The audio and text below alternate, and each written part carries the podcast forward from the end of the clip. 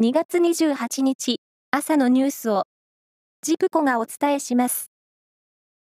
警視庁は各地で相次いだ広域強盗事件でルフィなどと名乗り犯行を指示した疑いがある4人について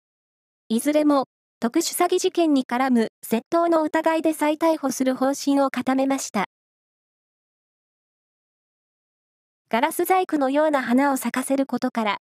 妖精のランプとも呼ばれる植物、コウベタヌキの食台が兵庫県三田市で見つかりました。この植物は30年ほど前に神戸市の森で一個体が見つかっただけで、すでに絶滅したと考えられていました。ジョージアで開かれているスノーボード世界選手権の男子スロープスタイルで、名古屋出身の木俣龍馬選手がエアで大技を決め、世界選手権のこの種目で、日本男子初のメダルとなる銀メダルを獲得しました。女子は、鬼塚雅選手が銅メダルを獲得しています。アメリカメジャーリーグ、エンゼルスの大谷選手は26日、ホワイトソックスとのオープン戦に3番指名打者で今シーズン初出場し、1回にスリーベースヒットを放ち、3打数1安打。チームの勝利に貢献しました。大谷選手は、投手として先発が予定される28日のアスレチックス戦の後、WBC 日本代表に合流するためアメリカを出発する予定です。中国が去年、宇宙ロケットを打ち上げた回数が、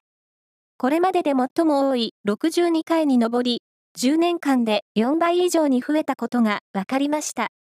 一方、アメリカは民間主導で打ち上げ回数を83回と大幅に増やしています。JAXA が去年4月に始めた宇宙飛行士の選抜試験に40代の男性と20代の女性の合わせて2人が合格したことが関係者の話で分かりました。今回選ばれた2人は過去最多の4000人以上が応募した試験を勝ち抜き、今後は JAXA に入って正式に飛行士として認定されるための訓練をおよそ2年間行います。訓練の後は国際宇宙ステーションで長期滞在するほか、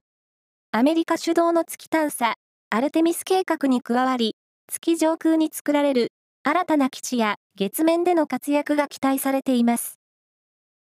以上です。